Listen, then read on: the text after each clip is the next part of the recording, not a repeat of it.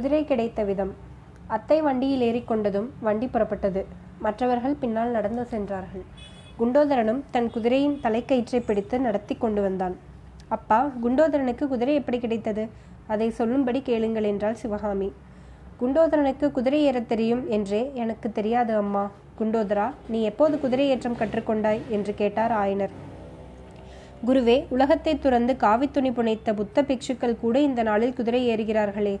இந்த குதிரை கூட ஒரு இளம் புத்த பிக்ஷு ஏறிக்கொண்டு வந்ததுதான் குருவே. அந்த இளம் பிக்ஷுவை ஏரியிலே தள்ளிவிட்டு நான் குதிரை மேல் ஏறி வந்துவிட்டேன் என்று குண்டோதரன் கூறி கலகலவென்று சிரித்தான். குண்டோதரன் சொல்லுவதெல்லாம் நாகநந்திக்கு கோபமூட்டுவதாய் இருப்பதைக் கண்ட ஆயனர் குண்டோதரா இது என்ன? என் சிஷ்யன் என்று பெயர் வைத்துக்கொண்டு இப்படியெல்லாம் செய்யலாமா? கொஞ்சமும் நன்றாயில்லையே என்றார்.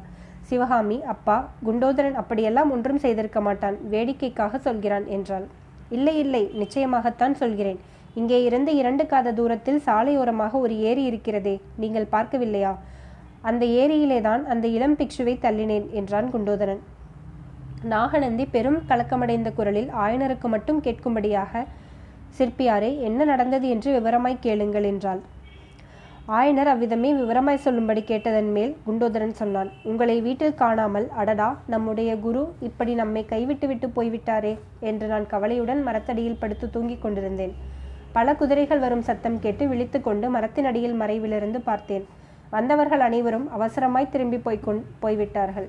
அடடா இவ்வளவு குதிரைகளில் நமக்கு ஒரு குதிரை கிடைத்தால் நமது குருவை போய் பிடித்து விடலாமே. கால்நடையாய் போய் பிடிக்க முடியுமா? என்று நான் கவலைப்பட்டு கொண்டு உட்கார்ந்திருக்கையில் ஒரு இளம் புத்த பிக்ஷு சற்று தூரத்திலிருந்து இன்னொரு மரத்தின் மறைவிலிருந்து வெளியே வந்தார். அந்த வீட்டுக்கு நாகநந்தி அடிகள் வந்திருந்தாரா? என்று என்னை கேட்டார். அப்போது தாமரை குர குளக்கரையில் இந்த அடிகளை பார்த்த நினைவு எனக்கு வந்தது. அவர் பெயர் என்னவோ எனக்கு தெரியாது. ஒரு பிக்ஷுவை தாமரை குளக்கரையில் கண்டேன் என்றேன். இளம் பிக்ஷு சற்று யோசித்துவிட்டு கிளம்பினார். வழித்துணை கிடைத்தது என்ற சந்தோஷத்துடன் நானும் அவருடன் கிளம்பினேன். ஆனால் அந்த இளம் பிக்ஷு என்னை ஏமாற்றிவிட்டார் கொஞ்ச தூரம் போனதும் காட்டின் மறைவில் கட்டியிருந்த இந்த குதிரை மேல் ஏறிக்கொண்டு என்னிடம் சொல்லிக்கொள்ளாமல் கூட செய் செய்யாமல் வேகமாக போய்விட்டார். ஆஹா யாரை நம்பினாலும் நம்பலாம். புத்த பிக்ஷுக்களை மட்டும் நம்பவே கூடாது. இதோ நம்முடன் வரும் அடிகள் நீங்களாக சொல்கிறேன் என்றான் குண்டோதரன். ஆயனர் குண்டோதரா பெரியோர்களாகிய புத்த பிக்ஷுக்களை பற்றி தூஷனை சொல்லாதே. பிறகு நீ என்ன செய்தாய் என்று சொல்லு என்றார். நானா நான் என்ன செய்வது குருவே? நமக்கு குதிரை இல்லாமல் போனால் போகட்டும். கடவுள் கொடுத்த இரண்டு கால்கள் இருக்கிறதல்லவா? என்று எண்ணிக்கொண்டு கிளம்பினேன். இரண்டு நாள் பிரயாணம் செய்ததில் கால் வலி கண்டு இன்னும் இன்று மத்தியானம் ஏறி ஏரிக்கரையில் சாலையோரமாக உட்கார்ந்து கொண்டிருந்தேன். அப்போது பாருங்கள் அதே இளம் பிக்ஷு குதிரை மேல் வந்தார். அடிகளே இன்னதென்று எனக்கு முன்னால் கிளம்பினீர்கள் பின்னால் வருகிறீர்களே என்று கேட்டேன் கேட்டேன். என்னை பார்த்ததில் அவருக்கு அதிக ஆச்சரியமாய் போய்விட்டது. ஆமாம் அப்பா இந்த காலத்தில் கால்நடை பிரயாணத்தை விட குதிரை பிரயாணம்தான் அதிக ஆபத்தாய் இருக்கிறது. பல்லவ ராஜாங்கம்தான் தரித்திரம் பிடித்த ராஜாங்கமாய் இருக்கிறதே எங்கேயாவது குதிரையை கண்டால் யுத்தத்திற்கு வேண்டும் என்று கைப்பற்றிக் கொள்கிறார்களாமே. அதற்காக பயந்து பயந்து வரவேண்டியதாயிருக்கிறது என்றார். அப்புறம் பிக்ஷு குதிரை மேல் மேலும் தான் கால்நடையாகவும் நெடுந்தூரம் கொஞ்ச தூரம் வந்தோம். அப்போது பிக்ஷு அடிக்கடி தாகமாயிருக்கிறது தாகமாயிருக்கிறது என்று சொல்லிக்கொண்டே வந்தார்.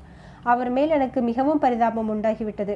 அடிகளே இந்த திவ்யமான ஏரியில் தண்ணீர் குடித்து தாகம் தணித்துக் கொள்ளுங்களேன் என்று சொல்லி அவரை குதிரை மேலிருந்து ஒரு தள்ளு தள்ளினேன். பிக்ஷு ஏரியில் விழுந்தார். அடடா என்ன ஆனந்தமாக அவர் ஏரி தண்ணீரை குடித்தார் தெரியுமா? இதை கேட்ட சிவகாமியினால் சிரிக்காமல் இருக்க முடியவில்லை. ஆயனர் அம்மா இதென்ன அசந்தர்ப்பமான சிரிப்பு என்று அதட்டிவிட்டு அட பாவி அப்புறம் என்ன என்னடா செய்தாய் என்று குண்டோதரனை பார்த்து கேட்டார். குருவே புத்த பிக்ஷுவுக்கு தண்ணீர் கொடுத்து தாகத்தை தணிப்பது பாவமா? என்றான் குண்டோதரன். அப்புறம் என்ன செய்தாய் சொல்? என்ற ஆயனர் மிகவும் கடுமையான குரலில் கேட்டார். என்ன செய்தேனா? பிக்ஷுவுக்கு நீந்த தெரியாதென்று தெரிந்தும் கரையிலே கிடந்த அவருடைய மேல் வஸ்திரத்தை எடுத்து அதன் ஒரு முனையை கரையிலிருந்து மரத்தின் வேரில் கட்டினேன். இன்னொரு முனையை அவர் பிடித்து கொண்டதும் பிக்ஷுவே மெதுவாய் கரையேறி வந்து சேருங்கள் நான் போகிறேன் என்றேன்.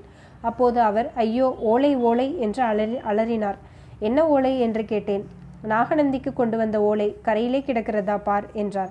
கரையிலே பார்த்தேன் ஒரு ஓலை கிடந்தது. அதை எடுத்து அவருக்கு காட்டி ஓலை பத்திரமாய் இருக்கிறது கவலை வேண்டாம் என்று சொல்லிவிட்டு குதிரை மேலேறிக்கொண்டேன் அவ்வளவுதான் இங்கு வந்து சேர்ந்தேன் என்று குண்டோதரன் தன் கதிரை கதையை முடித்தான். குரோதம் நிறைந்த குரலில் நாகநந்தி ஆயனரே தயவு செய்து உமது சீடனிடமிருந்து ஓலையை வாங்கிக் கொடுங்கள் என்றார். ஆயனரும் கலக்கத்துடன் குண்டோதரா என் பெயரை கெடுக்கவா நீ என் சீடனானாய் நல்ல காரியம் செய்தாய் போகட்டும் அவர்தான் நாகநந்தி அடிகள். அந்த ஓலையை கொண்டு வந்திருக்கிறாயா? இப்படி கொடு என்றார். குருவை அப்படியா? நான் நினைத்தது நிஜமாய் போயிற்றே. இவர்தானா நாகநந்தி அடிகள்? சுவாமி இதோ ஓலை என்று குண்டோதரன் நாகநந்தி அடிகளிடம் ஓலையை கொடுத்தான். அதை அவர் மௌனமாய் வாங்கி கொண்டு சாலை மரங்களின் வழியாக வந்து கொண்டிருந்த நிலாக்கரணங்களின் உதவியினால் படிக்க முயன்றார். ஆனால் படிக்க முடியவில்லை என்று தெரிந்தது. பிக்ஷுவின் நடை முன்னே காட்டிலும் வேகமடைந்தது. அதை சாலையில் வண்டி சத்தத்தையும் குதிரையடி சத்தத்தையும் மனிதர் காலடி சத்தத்தையும் தவிர மற்றபடி நிசப்தம் குடிக்கொண்டது. மனிதரின் பேச்சு சத்தம் அடியோடு நின்றது.